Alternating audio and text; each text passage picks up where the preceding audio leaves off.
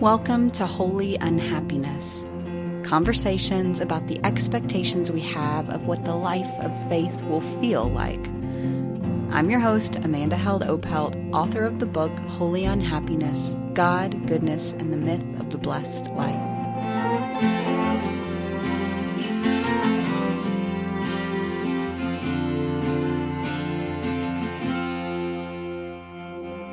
Each week, I'll be speaking with writers, pastors, artists, and friends about the myths we believe about the good life.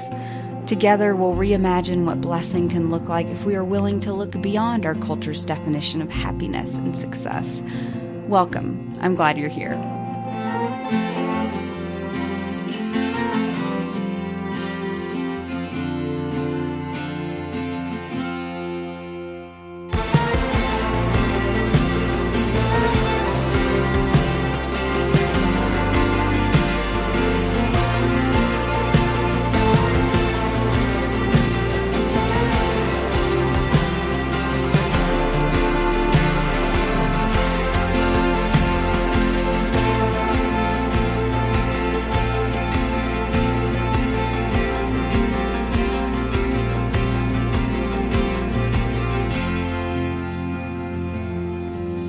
Welcome back to the podcast. This week's theme for Advent is peace. Now, peace is a word that gets thrown around a lot during the holidays. It is a state of being that we all pray for and long for, especially right now, I think. I want to begin with a poem by Wendell Berry entitled Untitled. To my granddaughters who visited the Holocaust Museum on the day of the burial of Yitzhak Rabin, November 6, 1995. Now you know the worst we humans have to know about ourselves, and I am sorry, for I know you will be afraid. To those of our bodies given without pity to be burned, I know there is no answer but loving one another, even our enemies and this is hard. But remember, when a man of war becomes a man of peace, he gives a light divine, though it is also human.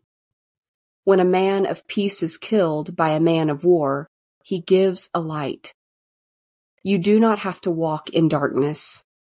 If you have the courage for love, you may walk in light.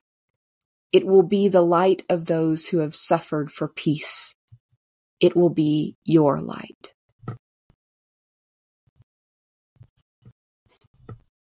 For our conversation today about peace, with everything that is going on in the world, I wanted to bring in a friend who I know will have an informed and heartfelt perspective on both peace and violence or conflict. I'm excited to welcome Dr. Benjamin Norquist. Ben, who has his PhD in higher education from Azusa Pacific, serves Churches for Middle East Peace as their ambassador Warren Clark Fellow, tracking the shrinking civil and human rights space in Palestine and Israel. He is also writing a book with InterVarsity Press on the ways that physical landscapes and built environments are structured around social values and inequities, and how the church can tell more honest stories about American places. Ben is married to Ariel, and together they have three teenagers. They live in Glen Ellyn, Illinois, near Chicago, and enjoy visiting the grandparents' alpaca farm in southern Wisconsin. Ben just discovered that he likes running marathons this year, and he is currently running a virtual marathon to raise awareness and engagement with Palestinian issues in Gaza. Ben Norquist, it is awesome to have you on the podcast. Welcome. Thank you, Amanda. I'm really excited to be here. Yeah. So for for my listeners, um, Ben is actually an old friend of mine. We went to college together way back in the day. Maybe I won't say how long ago it was, Ben. Maybe we don't need to know that. Maybe we don't need to think about that. I won't. I won't say it either. okay. So yeah, we went to Bryan College uh, together, and I actually think I was thinking um, as I was um, driving this morning my kids to school, I was thinking that like I think maybe you were made the first person on campus that my husband Tim met. Uh, and he connected with you because you were both from Wisconsin and um, had come to Tennessee for school, which is a long way away. Um, and I was also trying to remember did we did we go to India together? Were we on a trip to India together? I did several uh, trips, so Yeah, I did too. I don't remember. I think we, we did. Were, did we? Okay. Yeah, I think there was a time where we were in Chennai together. So anyway, well, this is all personal chit chat, but it's just uh, to, to say all that to say it's lovely to have an old friend on the podcast, somebody whose work, I don't know, it's just cool when like friends from your youth like go out into the world and start doing work that you can get really excited about and that it's fun to cheer each other on after all these years. So, um, so yeah, I'm, I'm really thrilled to have you and, um, and kind of the expertise and the experience that you bring. Um, you know, this is uh, a revival of this podcast for the sake of Advent. And obviously the theme for this week is, is peace. And so I'm going to start by asking you the question I'm asking all my guests, uh, to start out with is what, what is your definition of peace? This concept of peace? What is the Ben Norquist understanding of peace? Yeah. Thanks, Amanda. Uh, and thanks for having me on the podcast. It's, it's, I feel the same way about you. It's been really fun to see your, um, your contributions to the world, mm-hmm. um, and the both the music and the writing, especially, and just mm-hmm. the spirit that you bring to anything that you that you're producing. Mm, thank you. Yeah, thanks. Um, okay, what's the Ben Norquist version of peace? Um,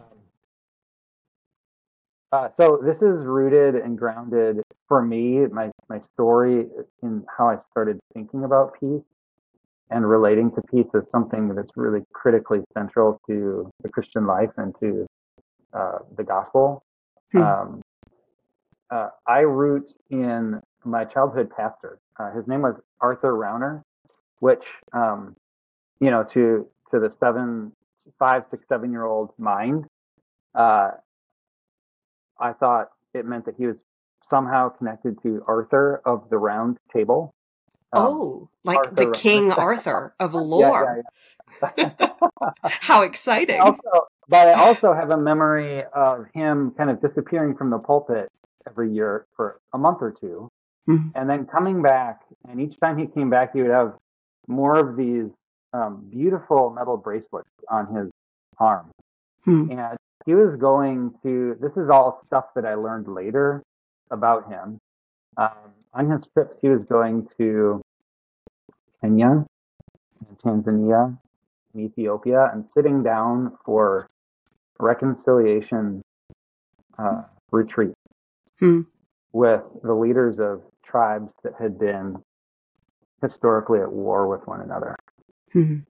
And uh, I think I heard that story about him, and it really struck me when I was in college um, and I started, you know, um, realizing that these people around me are really amazing people, and I have things to learn from them.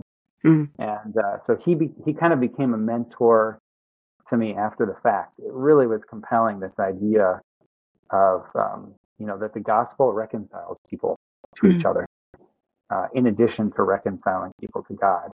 Mm. Um, and so peace became a really central uh, idea um, and aspiration uh, for me from you know age 19 20 21 um, and um, and going forward. And i'm going to talk a little bit more about how that's that's unfolded um, in the work that i do but uh, but i want to paint a picture and go back to scripture actually before we do that.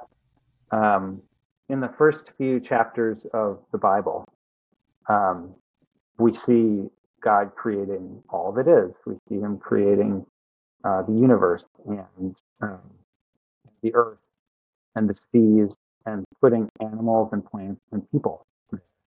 Mm. And at the end of each period of creation, God surveys what has been made and says, It is good, it is good, it is good. And, and in the end, He says, It is very good. Mm-hmm. This picture, this ever so brief picture at the beginning of Scripture of completeness, mm-hmm. of all, all the people and the animals having enough, having all that they need. And not only actually having all that they need, but knowing that they have all that they need. it is a picture of peace. Mm. Both an absence of conflict, you know, the kind of conflict that erupts when we feel like we don't have all that we need. Um, and not just the absence of conflict, but the presence of abundance and of peace.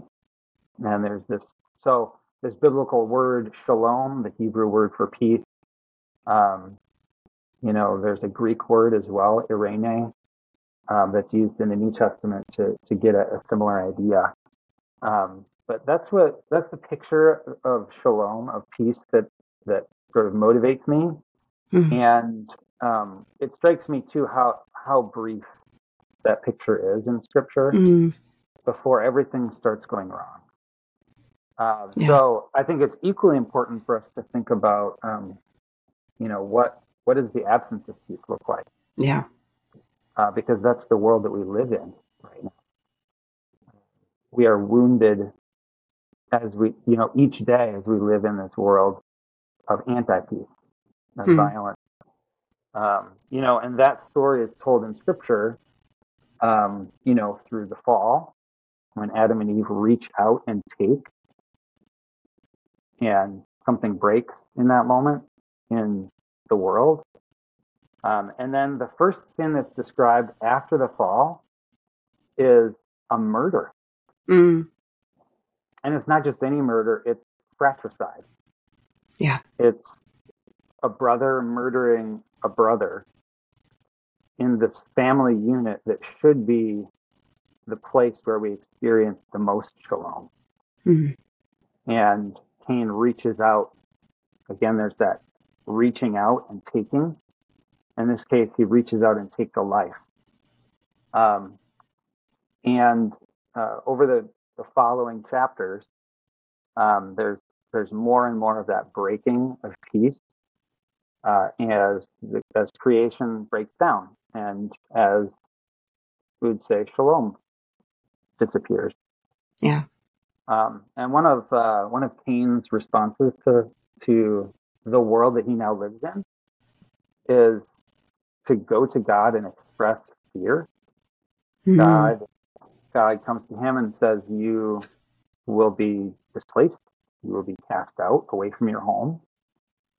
And uh, and Cain says, uh, "I'm afraid that someone will kill me." Yeah. Uh, and God responds and says, "I I'll take care of that for you." Um, but Cain is not satisfied. He builds a city instead.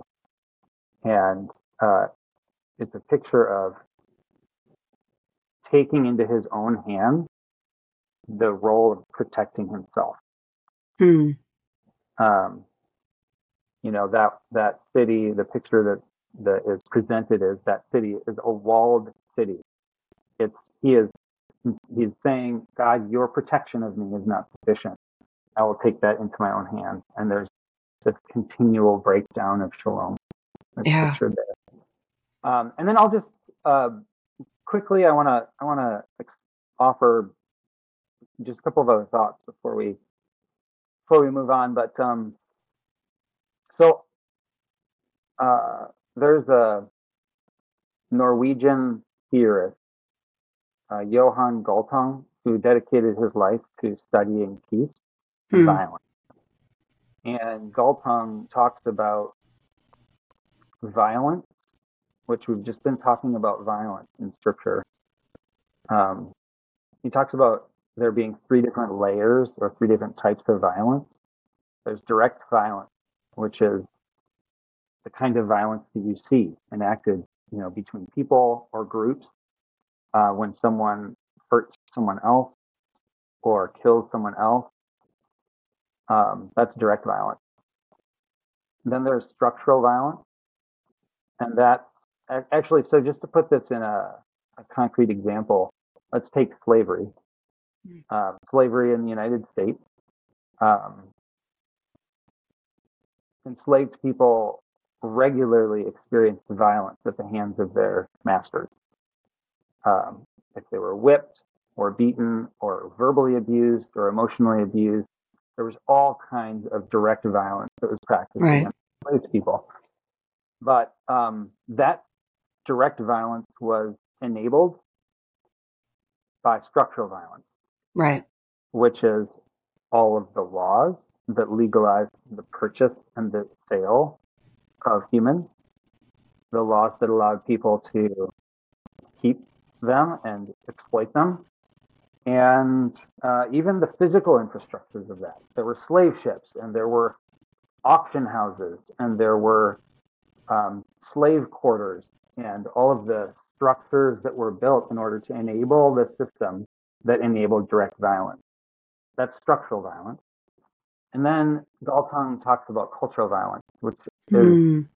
the norms and the ideas and the expectations of people in society that uh, normalized the structural violence and the direct violence. And when you think about the way that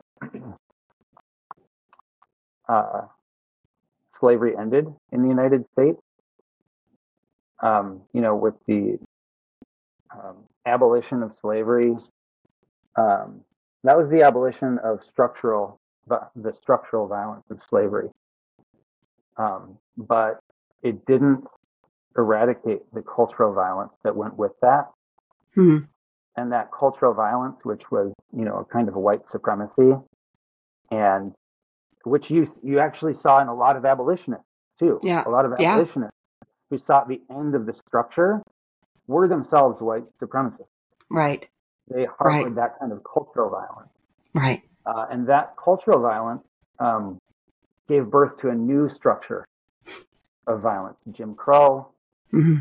and sundown towns, and later redlining, and all of these kinds of things. These are ways that uh, that violence is uh, is entrenched in the world around us, and shalom is is kept at bay. Mm. Um, and Galtung then talked about peace. He, he wanted to think positively about peace. Um, he talked about negative peace and positive peace. but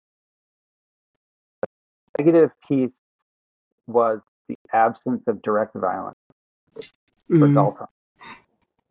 And when we think about, often when we think about the kind of peace that we that we ask for, not necessarily that we most need, but that we seek, it's really just like relief from the direct violence. Right. Negative peace. Because negative peace, which just ends the direct violence without addressing the structural or, or cultural violence, is unstable peace. Mm. It hmm. won't last. If the structural and cultural violence is not also eradicated, then uh, the cessation of direct violence is temporary. Right. So he talked, and then he talked about positive peace as being the eradication of all of those things. That's how I think about peace. Yeah. Yeah. You know, what's striking me as you're talking is just the richness and the depth of this word peace that I think we very often uh, water down and dilute. You know, I think my understanding of the concept of peace for so long was like just, well, peace is a tranquil feeling. Peace is kind of like almost like a palliative of mm-hmm. like I'm, I'm I'm unbothered in my spirit. Whereas when we look in scripture, like you said, whether it's the the, the Hebrew word shalom or Eirene. Like it, it is a, it's a much more um, dense and and and heavy word. One definition I've read is that it, it's that all the essential parts of a thing being joined together properly.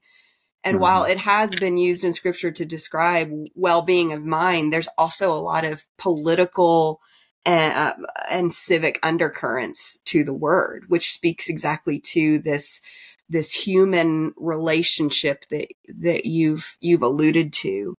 Um yeah it indicates an absence of warfare and is often used to describe an armistice or a restoration of relationship between nations or conflicting groups. Yeah. Um so we talk about obviously peace shalom as it was intended in the beginning and that brokenness that we've experienced we experience again and again both internally in our interpersonal relationships and in systems. And i love that and in culture. I love that you speak to all three because we can tend to focus on mm-hmm. one or the other. And i love how scripture actually addresses and speaks to all three we we are obviously living in a time right now where we are witnessing um, extreme violence and extreme lack of peace in a place that's very dear to you and that you've spent a lot of time in. Um, so, so tell us. I, I, would just love for people to hear what it's been like for you as someone who spent a lot of time in Palestine, in the West Bank, in Bethlehem. What has it been like for you for the last month and a half or two months to see what's unfolding there? Um, thanks for asking that uh, about that, Amanda. Um, Israel and Palestine uh, are important to me. Um, you know, in ways that are they're important to a lot of Christians um, and other people of faith around the world. Um, but uh, but they, you know, I work on Israel and Palestine issues uh, for my day job, um, and I've been there many times, and I have friends um, friends in the area who are hurting, and um, you know, so it's very personal for me as well. Um, and uh, of course, it's been hard. Um, the events of October 7th were shocking um, and so saddening and disheartening. I I have to say they they were shocking, but uh, in a way as well for someone who's been um, watching the violence of that region for so long. They also weren't that new to me mm. in a in a kind mm. of a hmm. sad way, um, because there's um, there's so much you know, and this is where I actually go back to the direct violence and structural and cultural violence because the West only hears about these things when direct violence flares up. Mm-hmm. But there are ongoing realities of, of structural and cultural violence that are devastating to people there that we don't we don't hear about. Uh, and so when we call for peace or when we call for a ceasefire or those kinds of things, and I actually am for a ceasefire there, um, I'm for an end of the the the direct violence that's happening right now. Mm. Um, but when we call for that, and and it comes, and there is a ceasefire, um, then we stop paying attention Right. But the structural violence and the cultural violence continues. Um, mm.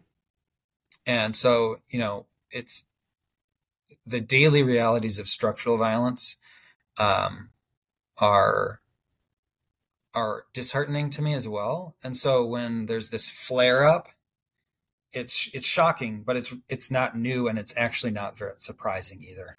Right. Right. Um, right. So, but it's been um, you know, we have friends. I work with um, with folks on the ground there who um, have lost loved ones, um, and and they're they are, you know, weeping and mourning, and they're bereaved um, in ways that I'm not. You know, I'm I'm sad, um, but I'm, uh, you know, their experiences are so much more important than mine mm-hmm. of this conflict.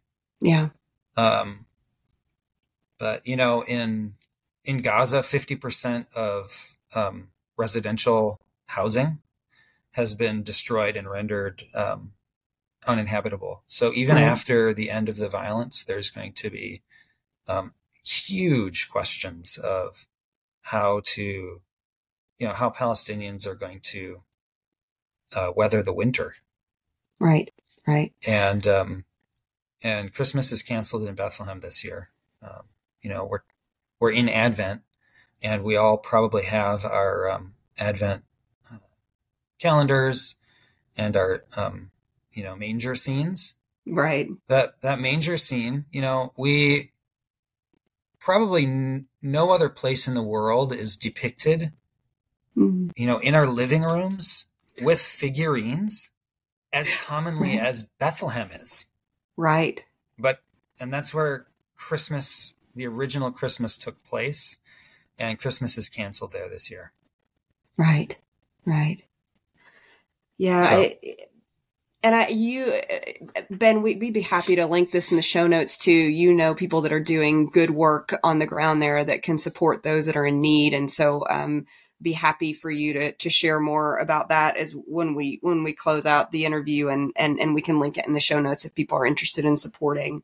Um, but yeah, I was thinking, eh, you know, it, it, it is a region that is not violence is not new. Um, lack of peace is is this is this is a perennial um, issue. And Jesus, when he when he was born, you know, we're gonna we're, we're trying to focus here on this incarnational presence of God and this place that God chose to step into was a place that was a colonized corner of the Roman Empire. Like Jesus stepped into a life of of poverty, of marginalization, of of what some people would call lack, and he bore kind of the brunt of both political and religious oppression uh, at the hands of multiple sources. You know, uh, both his um, kind of the religious elites from his own people and obviously the political oppressors of the Roman Empire but Jesus steps in and begins talking about peace and peacemaking. And so I'm curious to hear what you believe a peacemaker really is. And I guess besides telling us that peacemakers are blessed, we all know Jesus said, Blessed are the peacemakers. What does the incarnate Christ have to show us about what it means to make peace? And what does he have to teach us about peace? Yeah. Paul says that Jesus uh, is our peace. Um, so he blesses the peacemakers. Um, he brings peace, but he also is our peace. And mm. I think that that's really profound thought that mm. um, that we should bring into the center of our hearts this Advent season. Um, because Paul, you know, because Jesus is not the one who comes, who came this time riding on a horse he was born humbly into a, a stable scene in Bethlehem. Um, and when I think about uh, the lessons of peace from Jesus, I think about some modern day people who um, who are like Jesus in some ways. Hmm. Um, I think of this organization called the Parents Circle, uh, which is made up of Israeli and Palestinian parents hmm. who are bereaved. Um, that is to say, parents who's you know who have lost a child to the conflict. Wow. Um, and many of these people live in. Some of them live in Bethlehem, and many of them live very near Bethlehem and Jerusalem and other other areas that are very close. And I think of um, uh, an Israeli woman and a Palestinian man um, a mother and a father. They both lost children who were killed by members of the other side. Um, and now hmm. they, you know, they, they have gone through the excruciatingly difficult work of listening to each other's stories. Mm. And they've built a relationship with each other. Um, and all all of these parents talk about how excruciating that work is of sitting down with the other with mm. you know if you're a palestinian with the israelis if you're an israeli with the palestinians and coming to finally after all of that work and it's an ongoing process but coming to a point where you're able to accept the validity of the their grievances mm. and of their pain so that your pain isn't um, to you isn't uh, an excluding kind of experience where there's no room for their pain mm. um, and when i think about the sacrifice that it took for these um, courageous men and women to um, sit down with each other and to open their ears and their hearts to each other. Mm. Um, and what they have accomplished in doing that, I think of Jesus. Mm. Um, I think of uh, the kinds of virtues that um, you know were that Jesus exemplified: humility, um, self-sacrifice, patience, love. Um, they they're exemplifying those. Um, and yeah, I guess my last thought about Jesus and peace is, um, you know, Jesus, as he was getting ready to depart, said uh, that he was going to prepare a place for us. Yeah. And when I think about the kind of place that Jesus is preparing for us, I go back to the garden. Hmm. I look forward to the you know the picture of the new heavens and the new earth.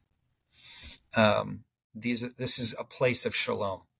Yeah, it's a place of um, perfect shalom, eternal shalom, uh, and the world that we live in right now is not that. Yeah, but we are, you know, as we are called and empowered by Jesus and the Spirit um, to walk in the way of shalom. Um, we have the opportunity to build, nurture, um, birth uh, moments of shalom. Yeah. Um, signposts that point forward to that that perfect yeah. place that Jesus is preparing for us. Yeah. When I hear you talk about this mother and father who sat down together. It, it felt like that first act of peace was the sitting and the listening. How do you how do you feel like storytelling and curiosity about the nuance and complexity of one another's stories? How does that help with peacemaking? Mm. Because I, I, will I'll say that as you're thinking, I, I think what's so challenging is that we we are a society, we are a culture that has less and less capacity for complexity. I'm sure you've heard of the Neil Postman's Amusing Ourselves to Death, that book where he talks about we we absorb information and absorb stories in sound bites now, and ideally entertaining, palatable, amusing sound bites. Mm-hmm. Whereas in the past, he talks about in 1700s, 1800s, maybe there wasn't as much literacy across the board, but people who could read had so much more of an attention span for, um, for, for complexity, for for a longer uh, kind of explanation for how things are. So it's like you didn't choose your political candidates based on an entertaining uh, political debate you would actually sit down with a treatise or a pamphlet, like a right. 50 page pamphlet and absorb and educate very, educate yourself on their very complex ideas. And I find that one reason I think this, what's happening, particularly in Israel and Gaza is so hard right now is because the story is such a long one. It's such a complex one and the, the solutions unfortunately are not eh, eh, you know easy or straightforward and it requires like a self education to even understand anything about the context yeah. something we we just don't have time to do right now that we don't make time to do yeah. it's not a cultural value and so you have people just very quickly after watching one TikTok video choosing a quote unquote side and moving to the extreme of that position and digging in when really we've not told ourselves the full story of the quote unquote other. Yeah. So yeah, talk to me about this role of long form storytelling, patient storytelling, and true curiosity as a virtue. Yeah. yeah. Um, I don't remember who said this, but uh, I thank them for saying it because it's uh, it's so helpful to me. Um, but the quote is something like, um, "We are more often um, wrong in what we deny than in what we affirm. Mm. Something like that. Yeah.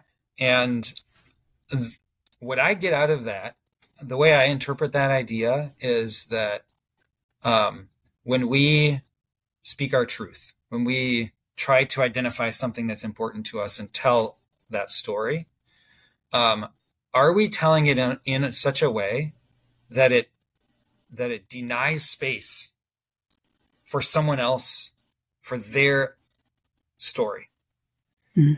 Does it at the same time affirm something that you're aiming at as denying something that someone else is aiming at or a story that someone else is telling about mm-hmm. something that's deep deeply important to them or true about them um, uh, we we err when we more often when we tell those kinds of stories that um, that create that preempt against other people's stories and this happens with Israel and Palestine all the time. The narrative on one side is told in such a way as to deny any valid space for the grievances or stories of the other side.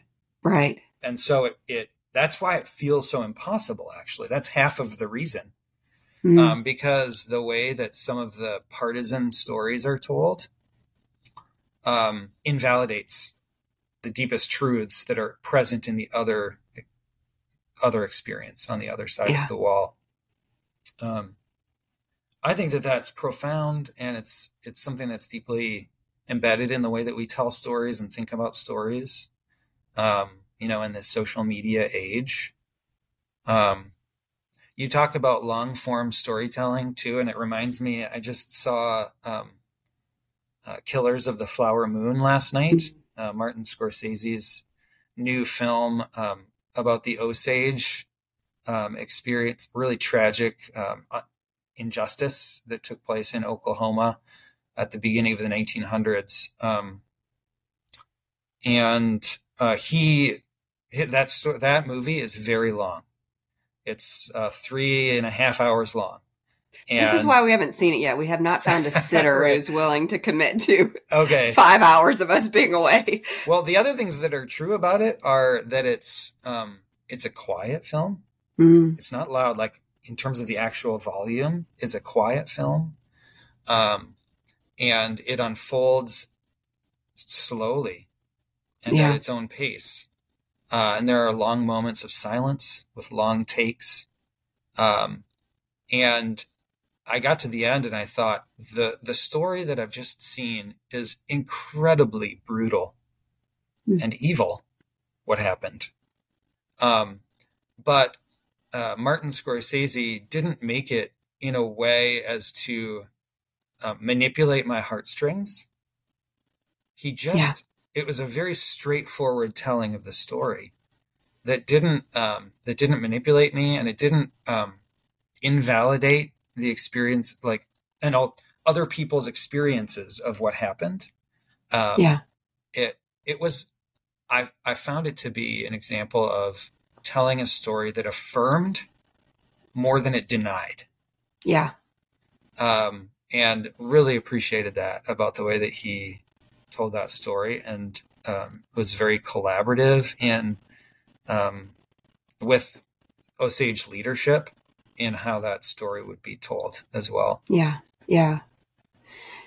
Yeah, it's you know that I this othering that is so common in today's culture. It's like we I feel like we are constantly put in this kind of uh, pressurized environment where we're everything is polarized and we're told we have to choose a side.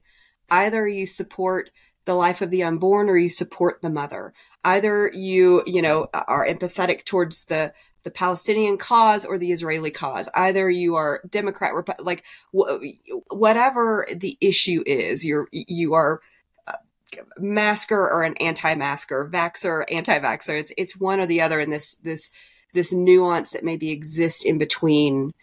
Um, there's no there's no space for that, and I, I guess we we gravitate towards these extremities because the the extreme story is maybe the most familiar or, or the, the simpler, the easier, the less emotionally taxing one to take on that we are all we are the good guys and they are the bad guys and there is no um, there's no space for any kind of nuance in between so how do you, how do you think this this polarization or this othering of mm-hmm. our enemies how does that subvert peace yeah.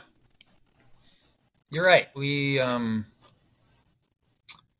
uh when we experience the other, maybe it's a particular person, maybe it's a group, um we it, it's easier to put a label, make a caricature, mm-hmm. um you know, formulate a straw man in our minds yeah. who that person is and what they represent. Put words in their mouth. Yeah. Um, attribute motives. You know, um, this happens all the time in my family and my friend group. Um, uh, and, you know, I, I often think about the fundamental attribution error where, hmm. you know, which basically is this very human tendency to when we experience some a person or a group that we think of as other um, and they uh, they do something bad. Yeah. you know they're late for work. In our minds we attribute that we tend to attribute that to a character flaw in that person. Something mm. essential and genetic to who they are. We say they're lazy. Um, but when we're wait, late for work, we're not lazy. Um, it was bad traffic. Mm. Uh, and when you, you know, when you lift that out of sort of um, why someone was late for work, and um, instead we're talking about um, people who've killed each other, the stakes are even higher. Yeah. Because yeah. in our minds, that group killed that group because they're terrorists. And then we can go about our day. We've made up our minds about the story, um, and it's comforting. And that's why you know there there have been several um, articles recently that I've read um, from leading Christians who I deeply appreciate, um, but who have called for moral clarity. Mm in how we respond to what happened on October 7th and and the ensuing um, response from Israel. Um, and what is so risky about what what I think they're arguing for about moral clarity is that it risks being moral simplicity. Mm, yeah. Um, that and simplicity feels better. Yeah. Um, yeah. And uh, so, yes, we need moral clarity, but we don't we don't want moral simplicity. We want moral consistency. Mm. Um, and along with that clarity. So yeah. Um, yeah, and uh, so how we how we interact with the other. Um, I think going back to one of your earlier sto- um, questions about storytelling and how that interacts with peace one of the one of the most profound things that we can do in pursuing peace and shalom is thinking through who do we think of as other. Hmm. and then um, setting aside time and emotional um, margin for uh, earnestly in good faith seeking their stories. Yeah. Yeah. Maybe that's a good practice for Advent. I think that feels very much in the spirit of the repentant and reflective nature of Advent that I've been talking about on the podcast is to say, maybe ask yourself, who is the other in my mind? And what can I do to learn their story?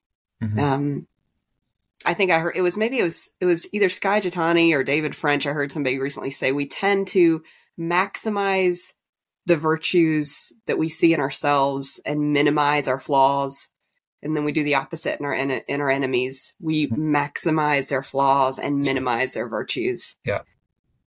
So, is there a way maybe we could look at maximizing the the virtues, the humanity, even of the other in our mind this Advent? Um, Ben, I knew this would happen, that we'd run out of time and we would have hours and hours of things to talk about. Um, but I want for people to hear a little bit, if you're able, are you able to talk about the book project that you're working on? Yes. At Please give to. us a snippet because I'm so excited about it. And anyone who reads my stuff or follows me is going to be hearing more about this in the, the years to come. So tell us a little bit about what you're working on. And maybe you could close by telling us a little bit how, because it's spoiler alert, it's a book about place and maybe you could tell us a little bit about how you feel like place and peace interact.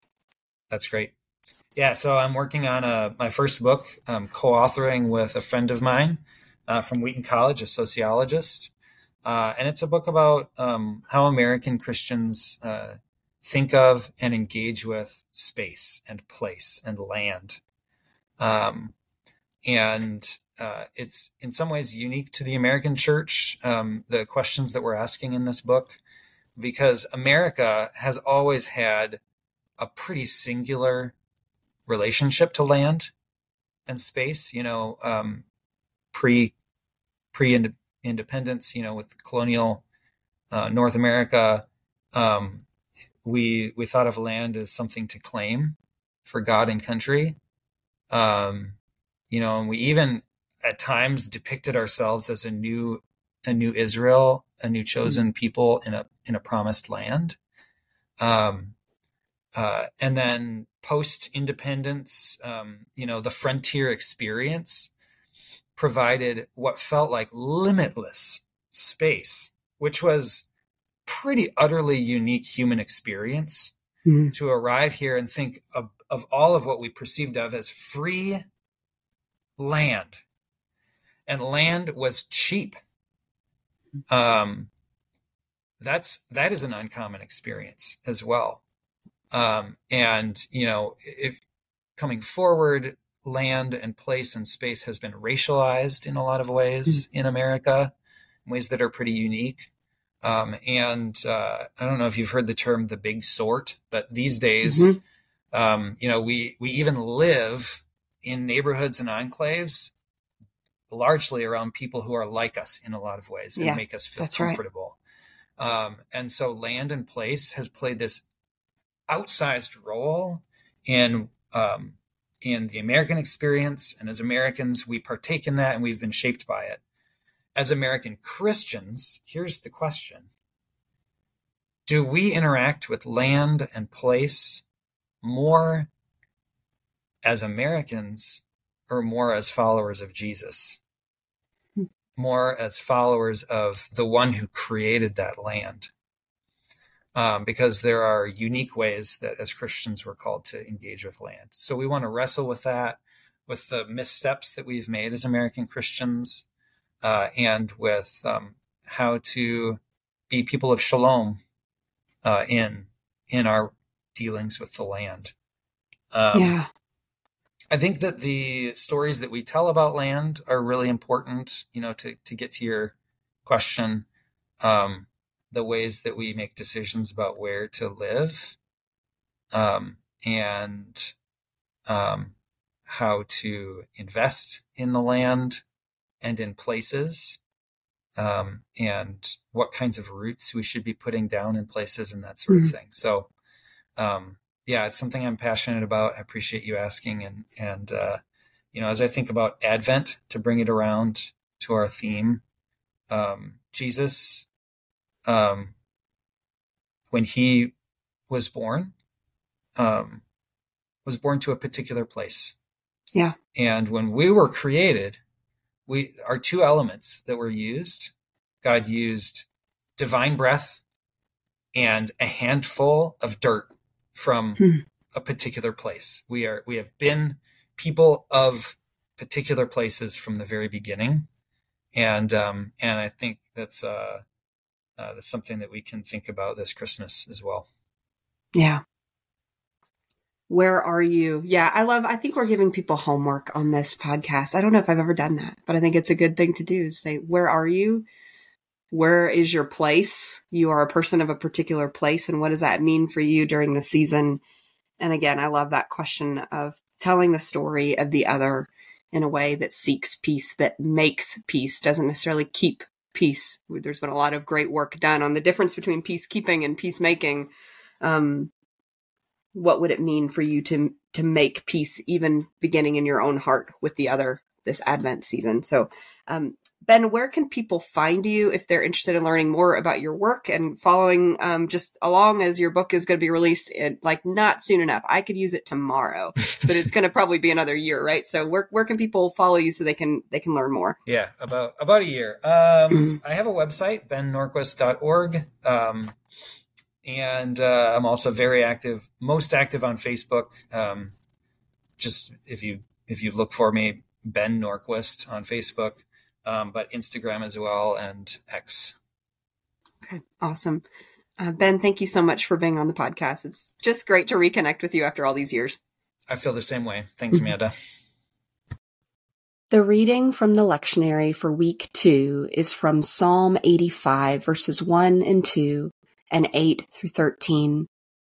And just a reminder that Christians for generations have been contemplating these words as they await the coming of Christ at Christmas. Lord, you were favorable to your land. You restored the fortunes of Jacob. You forgave the iniquity of your people. You pardoned all their sin. Selah. Let me hear what God the Lord will speak for he will speak peace to his people, to his faithful, to those who turn to him in their hearts. Surely his salvation is at hand for those who fear him, that his glory may dwell in our land. Steadfast love and faithfulness will meet, righteousness and peace will kiss each other. Faithfulness will spring up from the ground, and righteousness will look down from the sky. The Lord will give what is good, and our land will yield its increase righteousness will go before him and will make a path for his steps. Joy to the